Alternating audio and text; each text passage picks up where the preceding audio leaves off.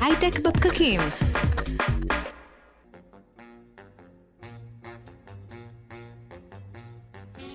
ברוכים הבאים לפרק נוסף של הייטק בפקקים, היום אנחנו מדברים על גיימינג.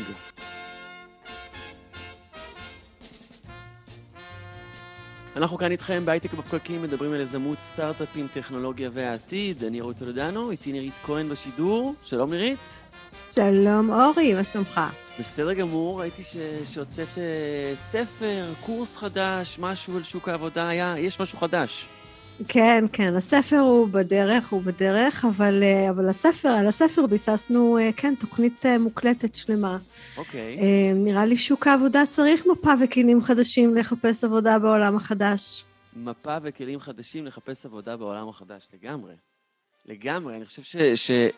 בדיוק אתמול אה, דיברתי עם חבר קרוב שאת גם מכירה, ואני לא אחשוף אותו בשידור, על מה ללמוד ועל מה הוא רוצה לעבוד, ושיחות כאלה. ואני בעצמי ניהלתי שיחה כזאת גם, אני ממש, היה לי קשה לבחור אה, תחום לימודי עם ההורים שלי ועם כל הסביבה שלי, ועברו כולה שש שנים בין לבין, ואני חושב שזה מין, זו הייתה שיחה אחרת לגמרי. דברים זזים כן. בקצב, הטרמינולוגיה שמשתמשים, האם בכלל ללכת ללמוד, ממש לא דבר ברור מאליו. אמ, כן, זה, זה אחרת, אנחנו. עדיין, אנחנו עדיין אומרים, לך תלמד מקצוע טוב, לך תעבוד בחברה טובה, וראינו את כולנו מה קורה כשחושבים שיציבות תעסוקתית מגיעה ממעסיק ומקצוע.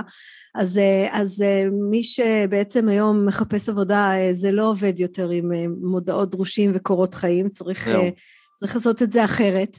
אה, ואנחנו ראיינו פה הרבה פעמים אנשים שעושים את זה אחרת ומצליחים אה, להעביר את עצמם אה, על סמך מיומנויות וניסיון, להגדיר את עצמם מקצועית כל פעם מחדש. אז כן, אז אנחנו, אני חושבת ש, שבאמת זה הזמן הנכון להנגיש לכל מי שנמצא היום במצב הזה, וגם לכל מי שחושב על קריירה באופן כללי, אתה יודע, על שינוי, על לא, לא, לא בא לי לעשות את מה שאני עושה, העתיד לא צריך להיראות אותו דבר כמו העבר. כן. וזה מה שמעניין אותי לעשות. אוקיי, אוקיי, ידעתי שיהיה לך דבר או שניים להגיד על, על הנושא. אז אנחנו מתחילים, מי שהפיק את הפרק הזה וגרם לו לקרות בעצם הוא טל חי, עריכה ראשית הדר חי, אנחנו משדרים לכם גם בפייסבוק live של כלכליסט ויציון הסטארט-אפ, ולאחר מכן עולים כפודקאסט בכל אפליקציות הפודקאסטים, כמובן הייטק בפקקים. קבוצת הדיונים שלנו נקראת הייטק בפקקים בפייסבוק, אתם מוזמנים לשם להתייעץ על הסטארט-אפ שלכם, על הרעיונות שלכם, לשמוע על אירועים שמתקיימים או לכתוב לנו שם. היום, כמו שאמרנו בפתיחה, אנחנו מדברים על גיימינג ועל אי-ספורט. גם נירית וגם אני לא ממש בתחום הזה, אז יהיה קצת בומרים מדברים על אי-ספורט, אולי זה הכותרת שניתן. סליחה, למה, למה אתה אומר דברים כאלה? אתה יודע כמה, לא? כמה, 아, אה, כן. כמה משחקים הכרטיסי אשראי שלי מימנו? הכרטיסי אוקיי. אשראי שלי מימנו לא רק משחקים, הם מימנו כרטיסי טיסה לליגות של אי-ספורט. אז רק אני מבקשת, כאילו, קצת כבוד לבית של הגיימרים. בסדר, בסדר. אז uh, אנחנו חייבים להתייחס ולהקדיש תוכנית לנושא, כי זה באמת, uh, במיוחד במהלך הקורונה, תשומת לב מיוחדת הופנתה לכל תעשיית הגיימינג, כי זה נורא קל, uh, זה הרבה יותר קל לעשות e-sport וגיימינג, לא צריך אישור של שום פרויקטור בשביל זה, אה, אבל אין, זה, זה כאילו, אני מרגיש מאוד מנותק. פעם אחרונה שאני הייתי קשור לעולם הזה, זה היה בסוכות, שאני הייתי בכיתה י', והיה לנו קונסולה של, אה, של Pro Evolution, אה, והייתי ממש טוב בזה. אוי, נראה לי זה הזמן לעצור.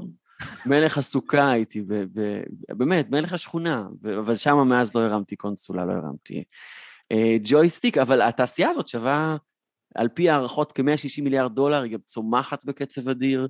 אם תשווי את זה ל, ל, לכל תעשיית הספורט האחרת, שגיימינג לא כלולה בה, אז 160, אה, 160 מיליארד דולר לעומת 500 מיליארד דולר. זאת אומרת, שליש מכל תעשיית הספורט זה גיימינג, אם אנחנו משווים ביניהם, אז... ואני זה... חושבת ששווה שאנחנו נקדיש לזה תשומת לב, לא רק מהזווית הזאת, גם, גם מהזווית של בעצם אה, מה זה. זאת אומרת, יש אלה, מ, אלה מאיתנו שבאמת לא משחקים, מסתכלים על, על כל הדבר הזה עם סימן שאלה, גם ספורט סימן שאלה, גם פנאי סימן שאלה, מה, מה, זה, מה זה הדבר הזה. אני אגב, כבר לפני כמה שנים אה, כתבתי אה, אה, על כך שהמיומנויות שנדרשות היום למשחקי מחשב הם לצורך העניין לדעתי בכלל הכנה לעולם העבודה החדש.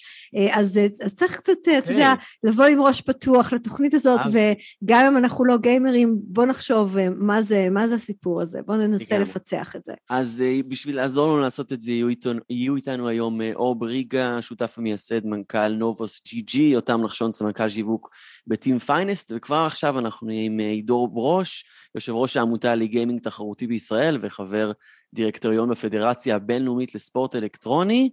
עידו, שלום. שלום, בוקר טוב. אה, בוקר טוב, צהריים טובים, ערב טוב, תלוי מתי שומעים אותנו. אה, עידו, איך בכלל אתה מבדיל בין גיימינג, ספורט תחרותי, בתור מי שלא מבין בזה כלום, תעזור לנו. אה, טוב, ספורט אלקטרוני או אי-ספורטס, אה, או גיימינג תחרותי, כמו שאנחנו קוראים לו, אה, זה בעצם תת-ענף בתוך תעשיית הגיימינג, שמתרכז בתחרויות במשחקי וידאו. כלומר, תחרויות בין שני שחקנים או יותר ושתי קבוצות וכן הלאה, במשחקי וידאו שונים. יש משחקים שהם יותר משחקי e-sports, שהם בעצם משחקים תחרותיים, כמו Fortnite, League of Legends, Counter-Strike, Rocket League וכן הלאה, פיפא וגם Pro Evolution, דרך אגב, שציינת. כן. אה, לא כל המשחקים בעולם הם משחקים תחרותיים, יש, אתה יודע, המון משחקים שהם single player, שמיועדים לשחקן יחיד, עם, אה, שיותר מבוססים על story, יותר מבוססים על דברים אחרים, אבל כמובן משחקי ה e-sport הם משחקים מאוד מאוד פופולריים, כי החלק של ה multiplayer בהם, החלק של האונליין הוא מאוד מאוד גדול. וישראל טובה בזה?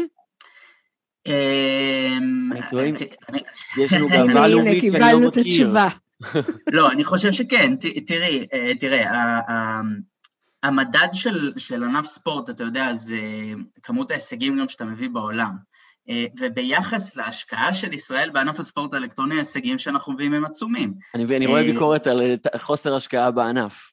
ואת זה אתה תשמע ממני בכל ראיון שאני כן. אתן, עד שתהיה השקעה מספקת בענף. כי בסופו של דבר, אה, כשאנחנו מסתכלים על ענפי ספורט בישראל, בהחלט אני רואה שיש תשתיות מפותחות בהמון ענפי ספורט שלא מביאים כל כך הרבה הישגים ביחס אלינו, אה, ואני חושב שברגע שתהיה השקעה גם בתשתיות של ענף הספורט האלקטרוני בישראל, נראה הרבה יותר הישגים שמגיעים. עידו, רגע שנייה, תעצור שנייה, אני חייבת לשאול אותך את השאלה הזאת, כי אתה מדבר איתי על השקעה וענף וספורט.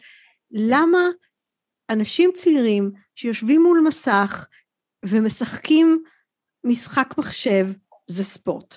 תראי, אה, מאוד מאוד קל להיכנס להגדרה, ואני שומע המון אנשים שאומרים לי, אה, משחקי מחשב לא דורשים אה, פעילות פיזית ולכן הם אינם ספורט.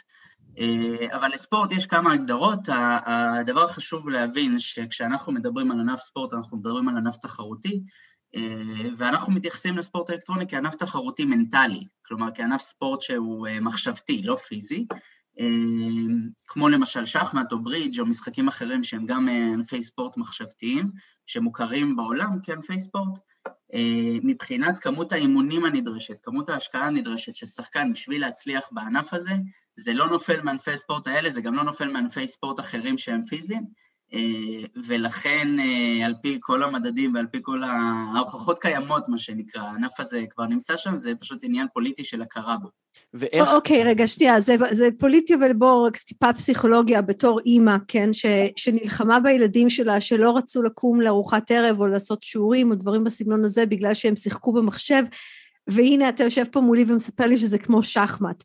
אה, אז אני חושבת, ש... אני חושבת שזה החלק שמאוד הייתי שמחה רגע שנייה אחת שנדבר עליו. זאת אומרת, קודם כל אתה אומר זה ספורט, לא, כמו שלשחמט יש ליגה או לברידג' יש ליגה, גם לאי ספורט יש ליגה, לצורך העניין למשחקי מחשב יש ליגה, ואני חושבת שהשאלה הבאה מתבקשת זה אימונים למה? כאילו מה זה, מה זה, בשביל מה זה טוב? מה זה מפתח? זאת אומרת, חוץ מאשר הנאה נטו, ואז זה בפני עצמו בסדר, אבל זה עוד לא עושה את זה משהו שאנחנו נעודד אנשים להשקיע בו הרבה מאוד שעות, בתור הורה למשל.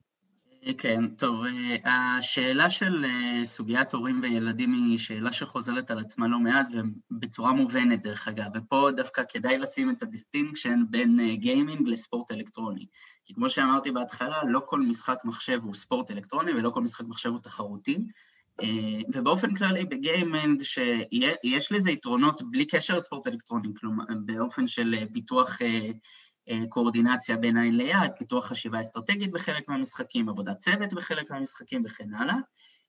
צריך לעשות את זה במידה ו- ו- וכמובן באיזון נכון עם יתר האלמנטים שצריך להשקיע בהם בחיים, כמו לימודים, עבודה, תזונה נכונה, כושר וכן הלאה.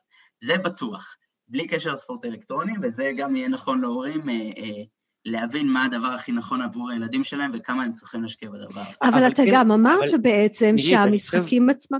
אני חושב שיש פה כן, כן, תשווי את זה לספורט, אה, ג'ודו או, או כדורסל או כדורגל, כשאנחנו לוקחים אותם למקום התחרותי שבו זה נמצא כיום, אז כן, תמיד תהיה פגיעה בכל האספקטים השונים של החיים, אם זה הפן החברתי, שכל ספורטאי אולימפי יספר לך שהחיים החברתיים שלו כנראה היו לא משהו, אם זה לפעמים בפן הבריאותי, אם זה בלימודים.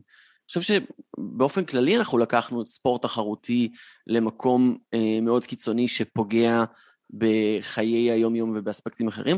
אני תוהה אבל, עידו, איך נראה אורח חיים של אה, אי, אי ספורטר, גיימר, איך אני, אה, תן לי את הטרמינולוגיה פה. או, אה, לא, גיימר תחרותי זה, זה בסדר. Okay. אוקיי. אני חושב שדווקא אה, פה יש להפתיע, זאת אומרת, אה, גיימר תחרותי מקצועי שמשחק היום בקבוצות ובמועדונים המובילים, וזה באמת קריירה בשבילו, נדרש למשטר כושר, אה, אתה יודע, לא, אמנם לא של ספורטאי אה, פיזי, אבל נדרש למשטר כושר, הוא חייב לשמור על כושר ועל אה, תזונה נכונה, יש להם גם מאמן כושר וגם תזונאית צמודה יחד עם פסיכולוג ספורט, וואו. מתוך הבנה שמבוססת אגב על מחקרים אקדמיים, ששחקן שלא יהיה בכושר ולא יהיה בתזונה נכונה, גם לא יוכל להתרכז לאורך זמן במשחק ולהביא באמת את היכולות הטובות ביותר שלו. אה, במהלך תחרות, ובסופו של דבר התחרות אה, והניצחון בתחרות זה הדבר החשוב כשאתה ספורטאי, גם כשאתה ספורטאי אלקטרוני.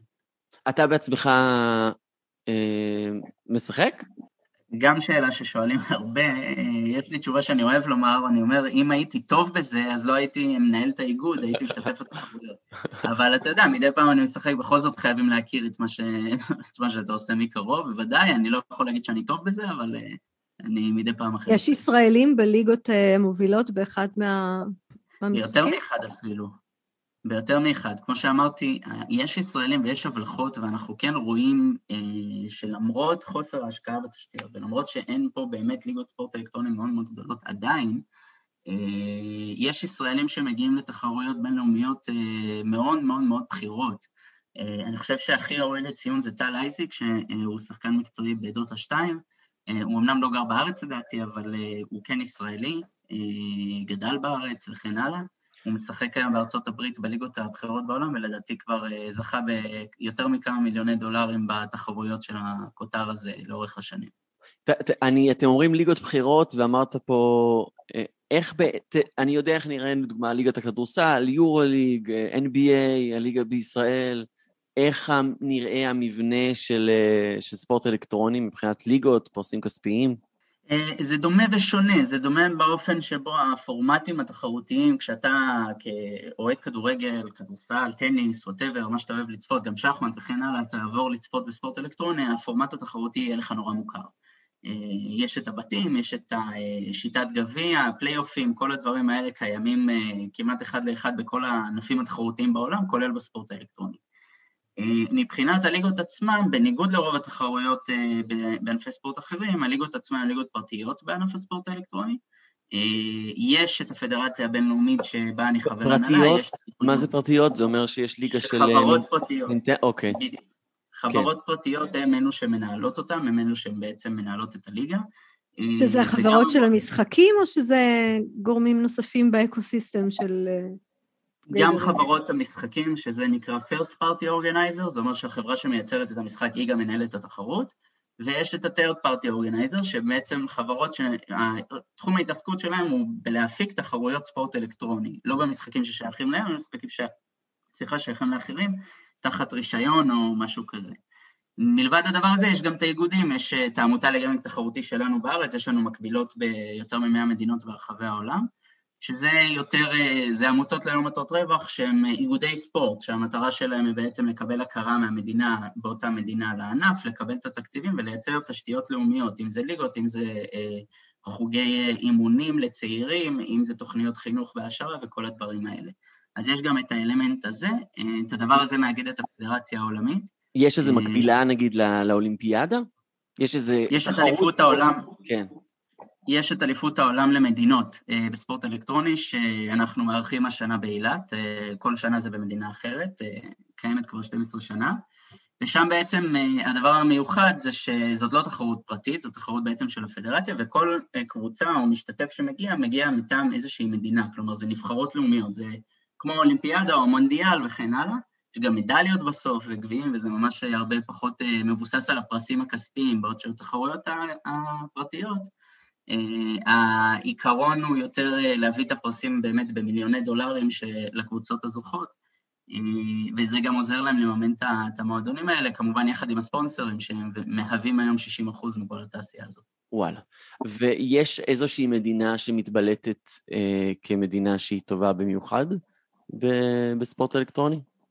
בעבר, לפני אה, עשר שנים, הייתי נורא אומר קוריאה, כי זה היה go-to וזה היה הכי קל. קוריאה באמת, אה, ביחס לגודל של המדינה יחסית קטנה, ביחס נגיד לארה"ב או לסין וכן הלאה, הייתה מאוד מאוד מאוד פרומיננטית, כל השחקנים הכי טובים הגיעו משם, זה עדיין נכון, אה, אבל היום היא כבר לא השוק הכי גדול, יש את סין, ארה"ב ואירופה, זה כן, צריך לציין, למרות שזה נשמע לי מובן מאליו, זה ענף ספורט של העולם הראשון. אה, חסם הכניסה אה, הוא כלכלי הרבה פעמים, ולכן מדינות שהן אה, קצת יותר נחשלות הרבה פעמים לא מגיעות לשם. אבל עדיין קוריאה נחשבת למדינה עם הכי הרבה ספורטאים אלקטרונים והאיגוד הכי חזק, והם בעצם מייצאים את הספורטאים האלקטרונים המובילים בעולם היום. כן. עידו, בואו נדבר רגע על טכנולוגיות לספורט, העולם הסטארט-אפים לאי-ספורט. זאת אומרת, בעצם, חוץ מאשר הגיים, המשחק עצמו, יש עוד באקו-סיסטם הזה שיח של טכנולוגיה, נכון בעצם? כן. זה ענף הספורט הכי טכנולוגי שקיים היום בעולם, כי הוא מבוסס לגמרי על ממשקים וירטואליים, אי אפשר לשחק אותו בלי טכנולוגיה. ולכן יש בו המון אה, אלמנטים של אה, חידושים, של innovation, של חדשנות.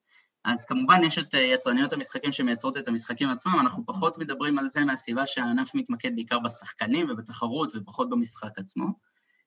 ושם יש המון המון חידושים. עוד מעט, גם לפי מה שהבנתי מהפתיח המדליק שעשיתם, יהיה גם פה אור מנובוס, שידבר נכון, על ה... יש אחריך. כן. לא? יפה, אז, אז, אז זה נגיד דוגמה טובה לחברת סטארט-אפ ישראלית שמתעסקת בפיתוח טכנולוגיה שיש לה implication משמעותי לספורט אלקטרוני. בנוסף לדבר הזה יש המון חברות אחרות שהן מתמקדות בתחומים שונים שבהם אפשר לחדש בספורט האלקטרוני. הרבה פעמים אגב מגיעים מעולם הספורט, כלומר חברות שהתעסקו בעולם הספורט המסורתי אני קורא לזה, כדורגל, כדורסל, טניס וכן הלאה, אה, טכנולוגיות שקשורות לשידור, שקשורות לאנליטיקס, שקשורות לשחקנים ולפיתוח אישי, אה, והם בעצם הופכים את זה או מתרגמים את זה לעולם הספורט האלקטרוני, ששם האיסוף של הנתונים הוא יותר, אה, הוא שונה, לפעמים יותר קל, לפעמים יותר קשה, אבל הרבה פעמים ההשלכות של הנתונים על השחקן מאוד מאוד זהים לספורטאים רגילים. אני חושב שיש פה משהו נורא מעניין, ספורט אה, קלאסי, הוא גיאוגרפי, יש ליגה פה, ליגת, ליגה ישראלית, ליגה בספרד, אה, ויש את הליגות היבשתיות, אה, עולמיות, תחרויות עולמיות.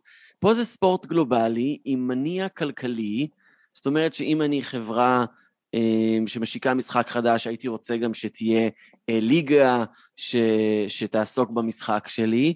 איך אתה רואה את החברות מתחרות על השחקנים ומנסות לפתות אותם להיכנס לתוך ליגות? בדרך כלל, אתה יודע, על, על ידי שתי דברים. אחד, כשהליגה מבססת יותר מותג, כלומר יש לה יותר צופים וכן הלאה, השחקנים רוצים להיות חלק ממנה, בסופו של דבר השחקנים ומועדונים מממנים את עצמם על ידי ספונסרים שמגיעים. ספונסרים מגיעים כשיש לך קהל. Mm-hmm. אז סוג של מודל כזה, חייב להיות בליגות הטובות, הליגות הטובות חייבות להביא כמה שיותר צופים וכן הלאה. אמ, והדבר השני הוא כמובן כמות פרסים שהליגה יודעת להציע לזוכים, הרבה פעמים גם מביאים להם מעבר לפרסים איזשהו, איזשהו ריטיינר כזה על זה שהם משתתפים בליגה על מנת שיוכלו לממן את עצמם, מהחסויות והספונסרים של הליגה עצמה. יש המון המון מודלים בעולם, דרך אגב באסיה זה נורא נורא שונה מאשר באמריקה, ששם יש, זה, זה יותר עניין של זיכיונות, אתה קונה זיכיון ויש לך ספורט קבוע בליגה, בקוריאה זה יותר כל הזמן עולים ויורדים, בדומה לישראל בענפי ספורט מסוימים. אז ככה בעצם מביאים את השחקנים, כאשר בספורט האלקטרוני יש לך פול מאוד מאוד מאוד רחב של שחקנים חובבנים, בניגוד לענפי ספורט אחרים, פה יש לך ממש, כן. אין לך חסמי כניסה, אתה מוריד את המשחק, אתה מתחיל לשחק, אה, וככל שהמשחק תחרותי אתה יכול לחשב כשחקן ספורט אלקטרוני חובבן, מתחיל להשתתף בתחרויות אונליין שיש אה, מאות אלפים מהם בכל שבוע אה, בכל העולם.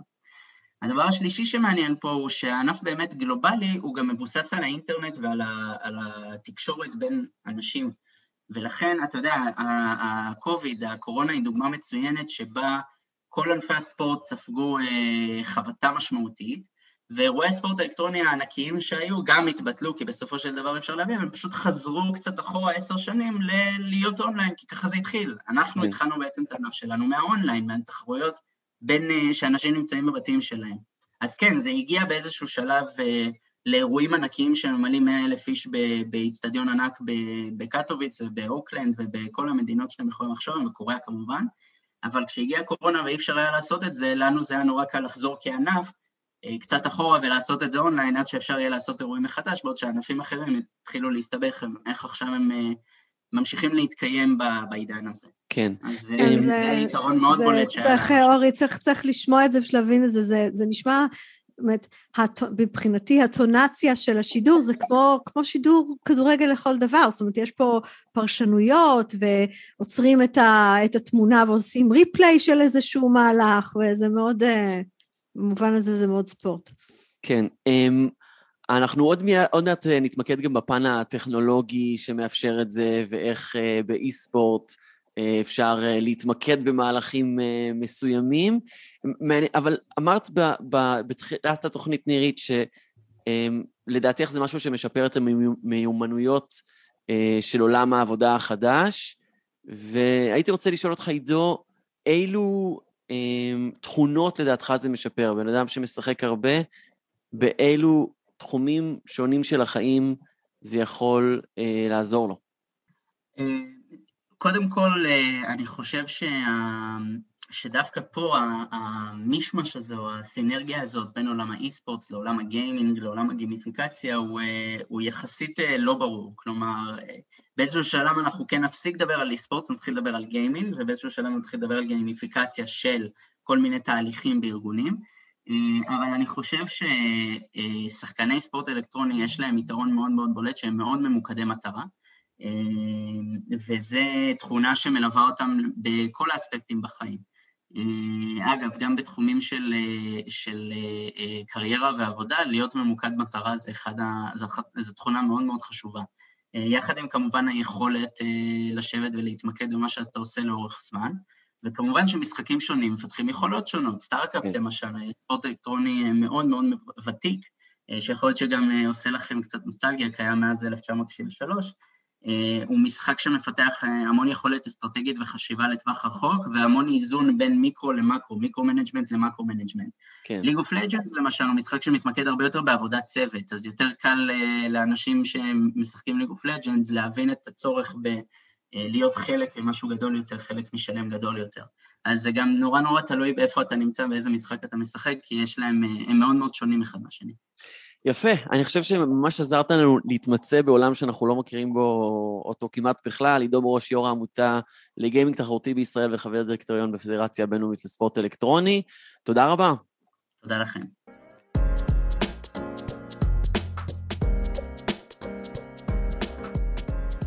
אז נמצא איתנו אור בריגה, שותף מייסד ומנכ"ל נובוס. אגב, אני אומר נובוס או נובוס ג'י ג'י? אה, נובוס גם סבבה. אוקיי. נמצא איתנו, נמצא איתנו אור בריגה, שותף מייסד ומנכ"ל בנובוס. אתם בעצם משפרים את היכולות של כל שחקן ושחקן בקומפטטיב גיימינג?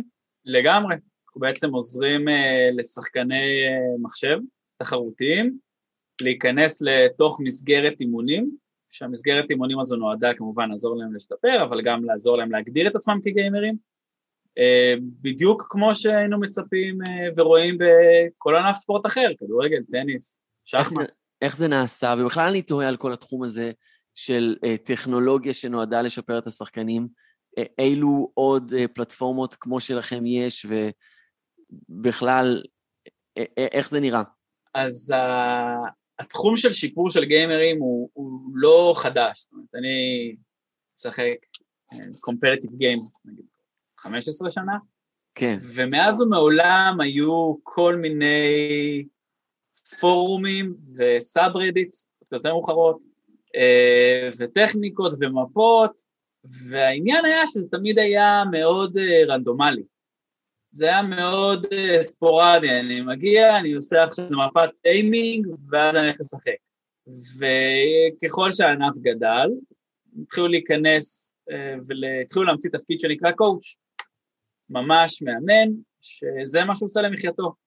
זה התחיל אצל הקבוצות e-sports הגדולות, Fnatic, Cloud 9, ממש כאילו קבוצות מקצועניות, הריאל מדריד של עולם הגיימינג. כן.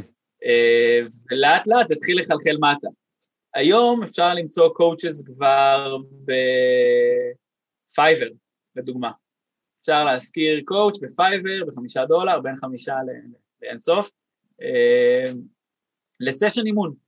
שעושים איזה TeamViewer או משהו כזה, והוא רואה אותך משחק ונותן לך פידבקים?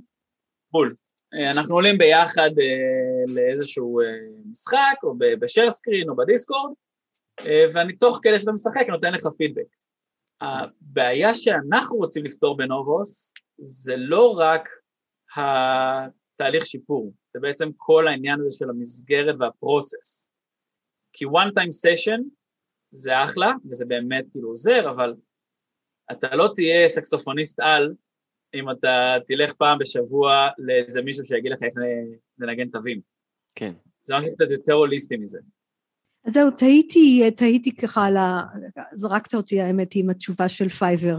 אמ, כי בעצם באימון יש יותר מאשר, או בקואוצ'ינג יש יותר מאשר להסתכל על סשן ויש בעצם סוג של BI, נכון? אתה מנתח נתונים, אנחנו מדברים פה על משחק מחשב, חלק מהיתרונות שאמורים להיות בו זה שאתה יכול לאסוף בו נתונים שאולי אפילו יותר קשה לאסוף במשחק כדורגל. אז לגמרי, כאילו ההזדמנות המעניינת פה זה שבניגוד לכדורגל, שאם אני רוצה לדעת כמה מהר אה, רץ שחקן כדורגל, אני צריך לחבר אותו לכל מיני חיישנים ו-devices, פה יש לנו הזדמנות לקבל, אה, ואנחנו מקבלים את כל הדאטה מהמשחק. אנחנו ממש מייצרים פרופיל אה, שהוא מאוד מאוד מאוד מדויק על בסיס המון המון המון data points. אנחנו צריכים לפלח את הגיימר ממש ל... הוא מעולה ב-X, לא כל כך טוב ב-Y, בהשוואה לגיימרים ברמה שלו, בהשוואה לגיימרים מקצוענים, אפשר לעשות גם הרבה מאוד השוואות, כי הדאטה זה זמין. מה שאומר אינטואיטיבית שאפשר לייצר קואוצ'רים בצורת תוכנה, זאת אומרת, אה, אתה יכול לייצר אה, משהו שהוא self-help בכלל. ולא באמת אה, צריך בן אדם בצד השני, אם אנחנו יכולים לספר לבן אדם את כל מה שאנחנו יודעים עליו ואיפה יש לו הזדמנויות להתפתח. אז לשם אנחנו הולכים. בדיוק לשם. ואני תוהה כמה, כמה אנשים רוצים את השירות הזה, אם זה משהו שהוא באמת יותר רלוונטי רק למקצוענים שמשחקים ב, בנבחרות, או שזה גם לחובבנים? אני תוהה על גודל השוק. אה, למעשה אנחנו בכלל לא פונים למקצוענים. כאילו, מקצוענים הם off of our limits. למה זה אה, בעצם? אה, זה שוק קצת קטן, השוק המקצועני. יש בו הרבה כסף, ונכנסים המון ספונסרים, והוא מאוד uh, יוקרתי ונוצץ, אבל בסוף הסיכוי של, של גיימר להיות גיימר מקצועני, הוא בדיוק, שלפתי את הנתון הזה לא מזמן, הוא 0.5 אפסים ושמונה. אה, זה באמת שוק קטן, כאילו אין סיכוי שאתה תהיה פרו גיימר, זה ממש קשה. אז לעומת זאת, כן. אנחנו מסתכלים על competitive gamers, ו-competitive gamers בהגדרה שלנו זה גיימרים שמשחקים בין אה, חמש לשש שעות בשבוע במצב רנקט, ממש יש להם סקור, והם מגדירים את עצמם כגיימרים, זאת אומרת זה התחביב שלהם. אה, אני ניגנתי קלרינט כשהייתי צעיר, והייתי מוגדר כנגן קלרינט, וזה היה כאילו קונסרבטוריום, וממש מעטפת שלמה מסביב לדבר הזה, ולגיימרים היום, שזה לגמרי התחביב המרכזי שלהם, אומרת, זה לגמרי איפה שהם שמים את הזמן שלהם ואת הכסף ואת האנרגיה.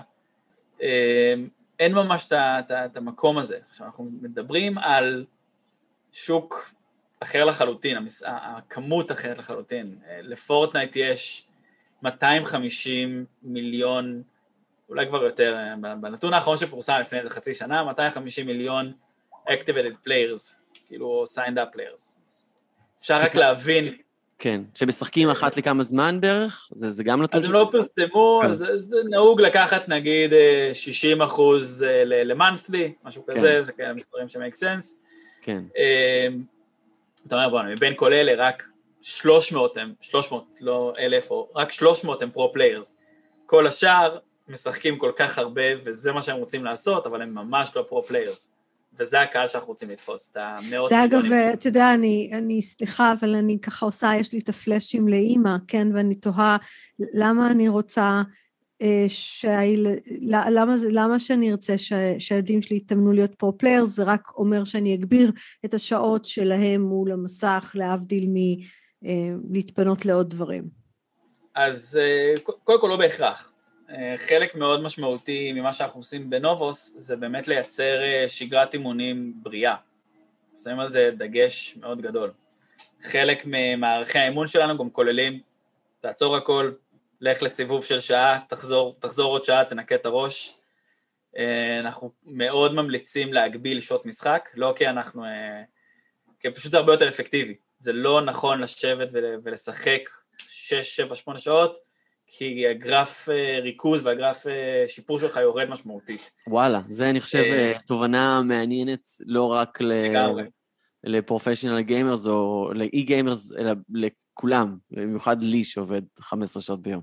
אני לוקח את זה. באיזשהו שלב, אני מניח שאתה גם מרגיש את זה, אתה כבר... כן. התפוקה יורדת, איך שאתה מסובב את זה. אה, ולגבי ההורים והילדים והקשר הזה, אני חושב שיש פער מאוד גדול בהבנה אה, של הורים של החשיבות של התחביב הזה. אה, כשאני הייתי צעיר, אבא שלי ממש רצה שאני אלך כדורגל, כי הוא הכיר כדורגל, כי סבא שלו שיחק כדורגל, וזה היה איזה שרשרת כזו, וכל הכיתה שיחקה כדורגל, והיה ברור לכולם מה זה כדורגל. ובשנים האחרונות נוצר איזשהו שיפט מאוד גדול, שבו Competitive Games לוקחים חלק עצום מחייהם של החבר'ה הצעירים.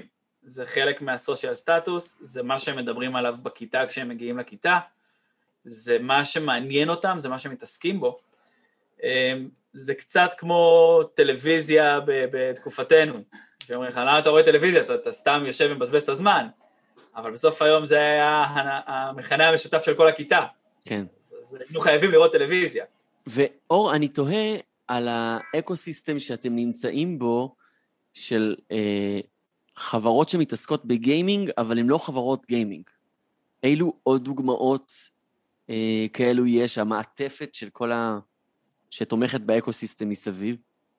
אה, יש את Overwolf, שמייצרים כלים אה, שמאפשרים ל developers, כמעט לכל developer בעולם, לבנות overlay אה, על משחקים, לבנות ממש כלים שיעזרו לגיימרים לקבל סטטיסטיקות, או להוציא כל מיני דברים, או צ'אלנג'ים. יש את StreamElements שעוזרת לסטרימרים, בעיקר בעולמות הגיימינג, אבל לא רק, אה, לנהל את ה stream שלהם נכון יותר, אה, למנטז את הסטרים שלהם בצורה משמעותית. לעשות אה, מוניטיזציה, להרוויח כסף למי שלא הבין כן. את זה לאחרונה, כן? לגמרי. לעשות כסף. יש לא מעט סטארט-אפים שמתעסקים בלשפר את חוויית הצפייה של, של גיימרים.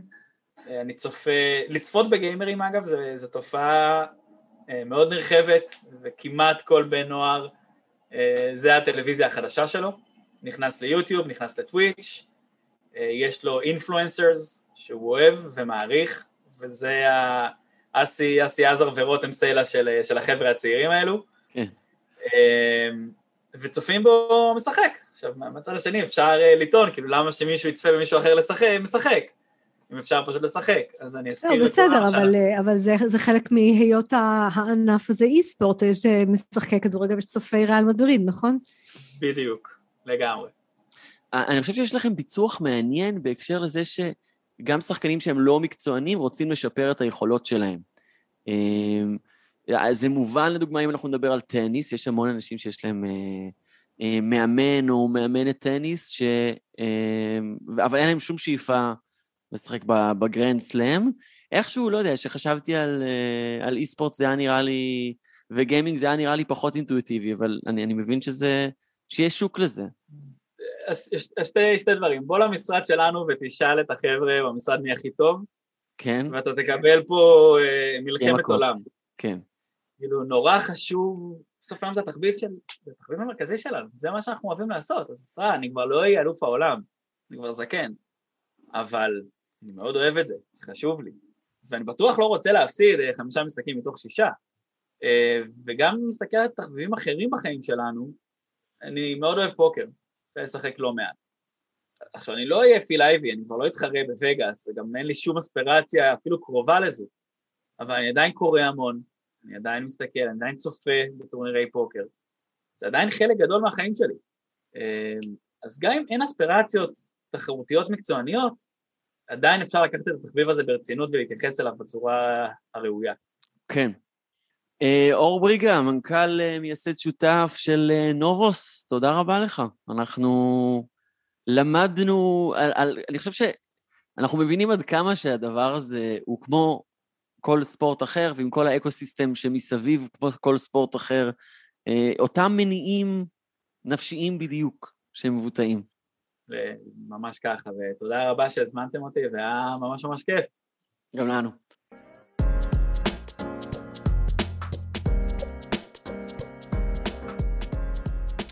ואנחנו ממשיכים אה, עם יותם נחשון, סמנכ"ל שיווק ב Team Finest, שלום יותם. אהלן, בוקר טוב, מה העניינים. בוקר טוב, צהריים טובים, ערב טוב, זה פודקאסט, יכולים לשמוע אותו גם uh, באמצע הלילה, אז אנחנו מברכים... צהריים טובים, ערב טוב, כן. יום טוב. יום, יום מוצלח. אה, רגע, מה זה קשור? בגיימרים במילא יושבים בחדר עם uh, חושך נכון, לא, יום חמישי. עכשיו? יום חמישי הוא תמיד יום טוב. עד, עד עכשיו לא היה לנו סטיגמות על גיימרים. אז ספר לנו על טים פיינל.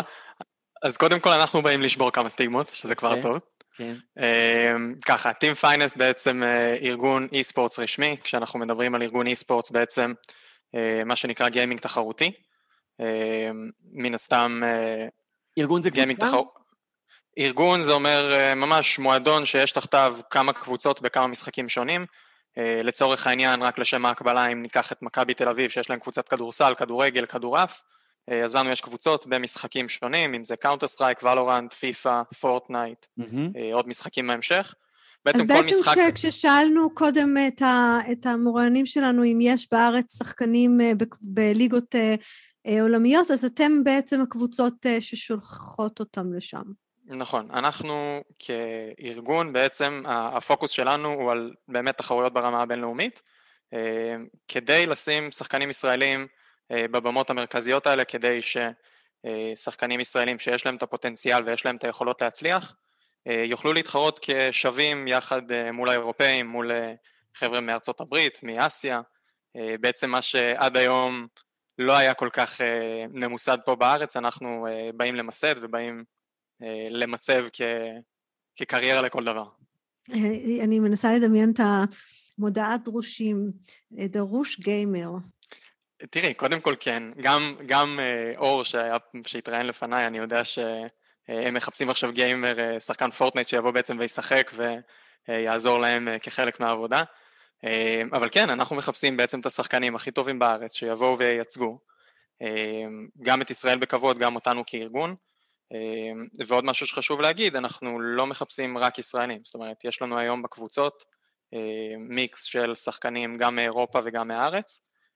באמת, שוב, כמו שקודם אמרתי מכבי תל אביב, אז כמו שלהם יש שחקנים זרים שבאים לחזק את הקבוצה או להביא קצת יותר ניסיון, ככה גם אנחנו עושים. באמת מביאים שחקנים יותר ניסיון בזירה האירופאית, כדי להביא את הקבוצות שלנו להישגים כמה שיותר מוצלחים. ויותם, זה, זה עסק כלכלי, או שזה קצת כמו בהשוואה נגיד למכבי תל אביב, שיש להם את מיץ' גולדהר, ששם פה, פה כמה מיליוני דולרים כל, שנה בשביל שזה ימשיך אה, להתקיים? אז באמת, אפשר לומר שקשה אה, להיות אה, רווחיים בתחום הזה, כמו בספורט, כמו בכל, גם אם נצא רגע מגבולות הארץ, קבוצות כדורסל, כדורגל, מועדוני ספורט באופן כללי, מאוד קשה להיות רווחי. כן יש את האפשרות לעשות את זה, זה מאוד תלוי במודל העסקי, מאוד תלוי באמת בלתכנן את זה כמה שיותר, מה שנקרא slim fit, שזה יהיה מאוד מצומצם ולא פזרני יותר מדי. Mm-hmm. אנחנו כן בשלב הזה מבינים שצריכה לבוא הרבה יותר השקעה ואנחנו לא מסתכלים על הרווחיות, אלא באמת על לתת את הכלים, לתת את המעטפת מסביב, אה, וזה עלויות, זאת אומרת גם אם אנחנו צריכים עכשיו לדאוג לציוד לשחקנים, למשכורות בפעם הראשונה, יש לנו היום בחברה סך הכל כ-20 עובדים, שמתוכם הרוב הגדול זה בעצם שחקנים, סדר גודל של אה, בין 13 ל-15 שחקנים, אה, שהם משחקים במשרה מלאה, מקבלים שכר על עצם היותם גיימרים לכל דבר. אנחנו לא מצפים מהם להגיע למשרד, אנחנו לא מצפים מהם למלא, לא יודע מה, כל מיני דוחות או דברים כאלה, אלא באמת לשבת 8 שעות, 12 שעות. אנחנו דורשים מן הסתם מכסת שעות הגיונית, אבל גיימרים יושבים בממוצע 12, 13, 14 שעות ביום על המחשב, כן. ומתאמנים. איך, איך מאמנים אותם? כאילו, מה זה אומר? אז לצורך העניין, אם, אם שחקן כדורגל מתאמן על פאסים, על הרמות, על, על נגיחות, על בעיטות, על דברים כאלה, אז, אז שחקני Counter Strike לדוגמה יתאמנו על, ה, על ה aim שלהם, מה שנקרא יכולת כיוון, על האינסטינקטים, על הטקטיקה המשותפת כקבוצה. איך מתאמנים, אני תוהה איך מתאמנים. אבל איך, איך מאמנים אותם? מה, מה זה אומר? הולכים לקלוע בחץ וקשת פיזית, מחזיקים את ה... לא, לא, לא, לא. אז, אז בסופו של דבר השחקנים שלנו משחקים עם עכבר ומקלדת. כן. הם צריכים שתהיה להם... יכולת תגובה, זאת אומרת אה, מחשבת תגובה מאוד מהירה, אה, בעצם לזהות את היריב ולהגיב אה, בצורה מהירה ומדויקת ככל האפשר כדי לעשות לפגוע בו, להרוג אותו, בדיוק, כן. כדי לפגוע הדשוט בסופו של דבר. אז, אז הם מתאמנים, הם יושבים, יש כל מיני תוכנות או כל מיני מודים בשרתי משחק שהם בעצם נכנסים, והם יכולים לשבת עכשיו במשך שעה וחצי במוד שנקרא deathmatch, שבעצם המוד הזה, מה שהוא נטו עושה, הוא מחדד את אה, יכולות, ה, אה, את האינסטינקטים שלך, את יכולות התגובה שלך, אתה כל הזמן נמצא במשחק, זאת אומרת, הרגו אותך, אתה מקבל איזשהו ריספון אה, למקום אחר, עם נשקים כאלה ואחרים, פשוט אתה משחק ברצף, כשהמטרה היא באמת כמה שיותר מהר, כמה שיותר הריגות, כמה שיותר נקודות לאסוף, על מנת לשפר את, ה, את יכולות התגובה שלך. לצורך אמרת... העניין... כן, אמרת Counter Strike... לצורך העניין... כן, סליחה, תמשיך. יש גם אימונים טקטיים, אה, גם הקבוצה כחמישייה עושה אימונים טקטיים, נכנסים בעצם לשרת משחק כחמישייה אה, ועובדים על טקטיקות, לכל מפה יש את הטקטיקות שלה, איך פורצים ל site, אה, איך, מה עושים, באיזה תזמון, באיזה שנייה בדיוק, מי זורק את הרימון עשן, מי זורק את הפלאש, מי נכנס ופורץ קדימה ומי זה שנשאר מאחורה לגבות אותו. יש באמת המון המון טקטיקה גם ברמה הקבוצתית ובאמת האיזון הזה בין עבודה אינדיבידואלית לקבוצתית זה מה שמביא את התוצאות. ואמרת Counter Strike ואותי לקחת אחורה, אה, היה לנו בשכונה איזה אה, מרכז כזה שמלא אנשים היו מגיעים ספציפית לשחק רק Counter Strike. איך הוא נקרא? אני לא זוכר, עברו שנים. GameStation, היה כל מיני... זה היה במרכז תגור, היה שם, היית יורד לקומה מינוס אחד, היה חשוך לאללה, כמו, כמו הסטריאוטיפים שדיברנו עליהם, פשוט אנשים היו מבלים... במרתפים של פעם, כן. כן, כן. אמ, אבל, והיו אנשים שהיו טובים יותר, אני תוהה מין, מתי אתה מבין, אה, אני, אני יכול להיות מקצוען, או מתי אתם מזהים, יש לכם סקאוטרים שאומרים, זה מישהו ש, שיכול להיות, שיש לו פוטנציאל בגיימינג התחרותי. אז קודם כל, גם אני וגם אה, השותף שלי רוביק, שהוא היום אה, מנכ"ל החברה, שנינו גיימרים בעצמנו. אה, אני היום בן 33, עוד כמה שבועות הופך להיות אבא.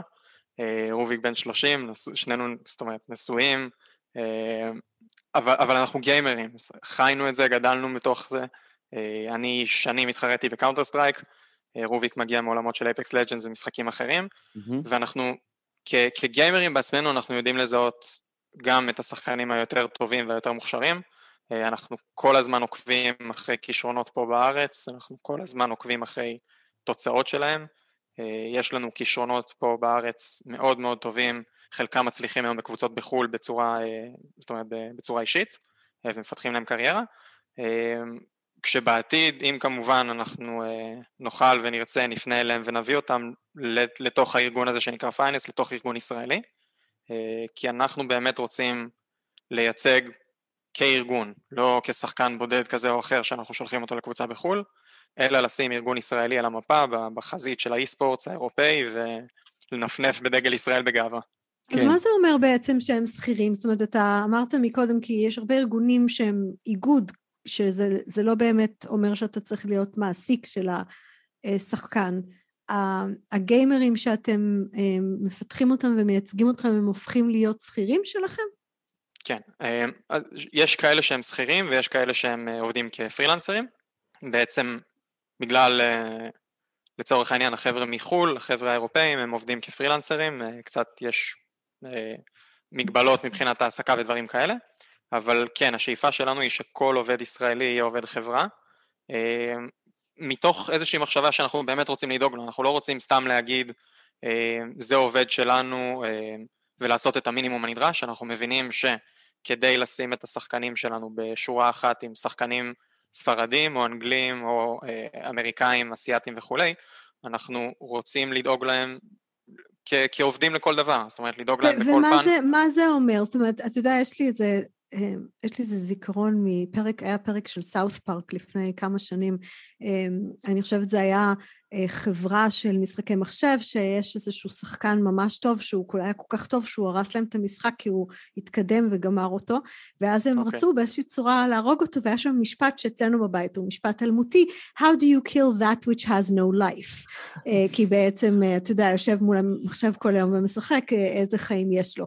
אז אני ככה חושבת, אתה אמרת לדאוג לו, אז נזכרתי במשפט הזה. איך, איך מוודאים שזה לא מה שקורה לאנשים? סליחה, זה האימא שבי מדברת. אז, אז אימא של גיימרינג, כל... שזה יותר גרוע, כן. אז קודם כל אני רוצה להרגיע אותך כאימא לגיימרים. אה, העולם השתנה. זה לא אה, ילד שיושב שעות מול המחשב ו- ולא עושה כלום מלבד המשחק הסתמי הזה, מה שנקרא, או ללא מטרה. אה, את הגיימרים שלנו, את השחקנים שלנו, אנחנו באמת אה, מקפידים לאזן עם, עם עוד פעילויות. אה, אני יכול להגיד לכם שמעבר לגיימרים יש לנו צוות שתומך בהם, יש להם מאמנים לשתי הקבוצות, גם ל Counter Strike וגם ל Valorant. אה, כמובן שיש לנו גם שחקנים עוד ב Fortnite וב FIFA שאנחנו גם אליהם נגיע, אבל הקבוצות יש מאמנים שעובדים איתם, יש מנהל קבוצות ויש גם פסיכולוג ספורט. אנחנו גייסנו פסיכולוג ספורט שיעבוד איתנו צמוד, שיעבוד עם השחקנים באופן צמוד, כדי ליצור את הבלנס הזה, גם א', כי זה חדש להם, ומעט מאוד ישראלים יודעים מה זה להיות גיימר מקצועי וליצור את האיזון הזה. אמ, אנחנו ממש עובדים איתם על סדר יום ברמה של אל תלכו לישון מאוחר מדי, אל תשחקו כל הלילה כי זה לא בריא, כי אתם צריכים לקום לאימונים, כי אתם צריכים להיות בפוקוס. אמ, אי אפשר לשחוק את עצמך למוות ולשחק אה, בלי סוף שעות, וגם להצליח ברמה התחרותית. האיזון הזה הוא מאוד חשוב, אנחנו כן דואגים שהם יפעלו גם, גם מחוץ לגבולות המסך. כן. יש להם את הסדר יום שלהם, יקומו בבוקר, הם יתאמנו, הם יאכלו, הם... אנחנו מנסים ליצור פה אורח חיים כמה שיותר בריא, ובאמת האיזון הזה הוא חשוב. יותם, לאן אתה רואה שהתחום הזה הולך? האם competitive um, gaming זה משהו שהוא לדעתך יהיה יותר גדול יותר מספורט uh, קלאסי? קודם כל, הוא כבר יותר גדול מספורט קלאסי, אם אנחנו נסתכל על מספרי צפייה.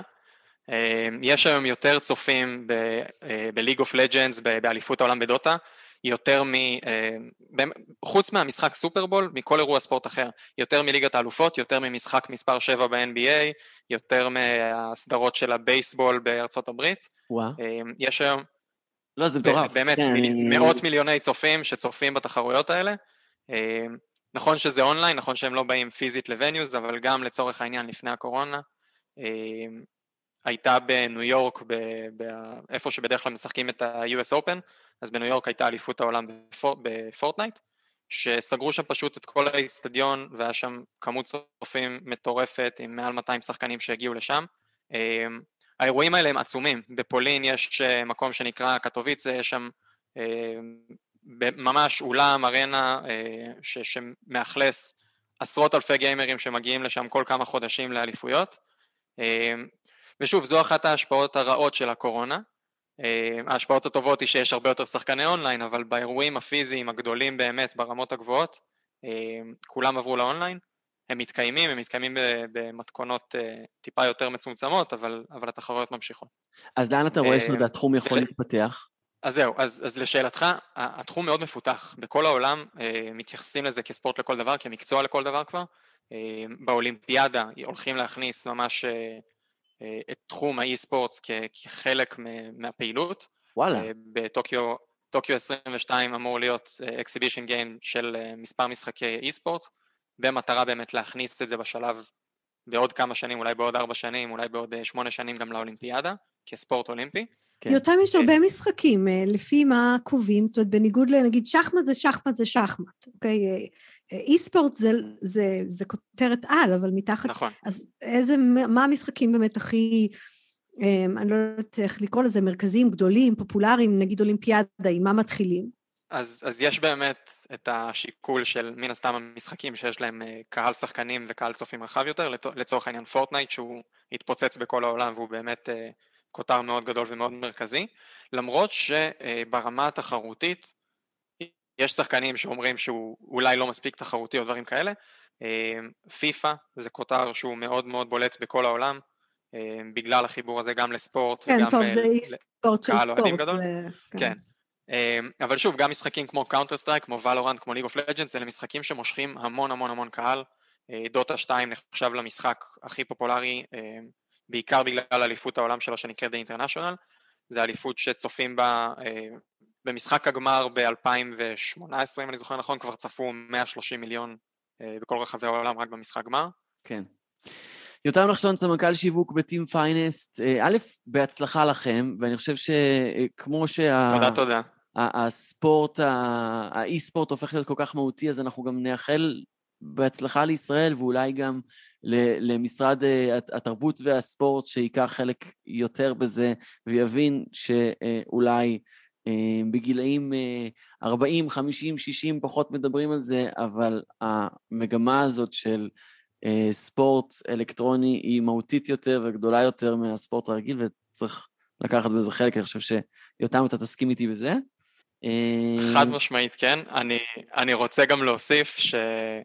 קהל הגיימרים רק הולך ומתרחב, זאת אומרת, אנחנו כגיימרים ותיקים נשארים בתמונה ותמיד מצטרפים אלינו עוד. אה, אני רוצה להגיד באמת דבר אחרון, אה, אנחנו לא באים רק להציג את עצמנו כמובילים של תחום האי-ספורט, אנחנו גם עושים הרבה בשביל שהדבר הזה יקרה. אנחנו כבר בשבוע הבא מריצים טורניר ראשון לקהל הישראלי, אה, על מנת לזהות עוד כישרונות, על מנת גם לתת להם, לאפשר להם להתחרות ברמה מקצועית מול שחקנים אחרים. ושוב, כדי להכיר אותם, להכיר את השחקנים, את הכישרונות הפוטנציאליים שנוכל לגייס אלינו, אנחנו הולכים לעשות סדרה כזו של שש תחרויות במהלך חצי שנה הקרובה. מגניב. אמ, אנחנו, עובד, אנחנו עובדים גם על פתיחה של... איך מגיעים אליך ומוצאים את זה למי שמתעניין? אז uh, בסושיאל מדיה שלנו, uh, Team Finest, Finest IL בטוויטר, finest.gg באינסטגרם, uh, יש לנו אתר שנקרא גם כן finest.gg, uh, יש שם הרשמה לסדרת תחרויות בעצם שנקראת one shot, תחרויות ב Valorant, ב Fortnite וב FIFA.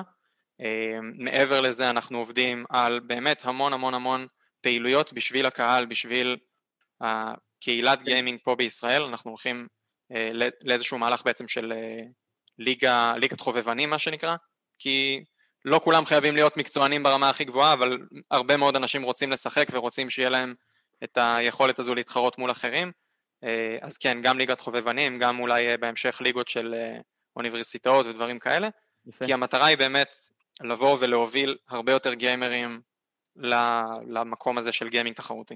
טוב, אז אנחנו מוזמנים לחפש Team Finest למי שיתעניין ורוצה ליצור קשר בגוגל, נראה לי זה כבר יופיע בכל, בכל הדרכים שיותם ציין.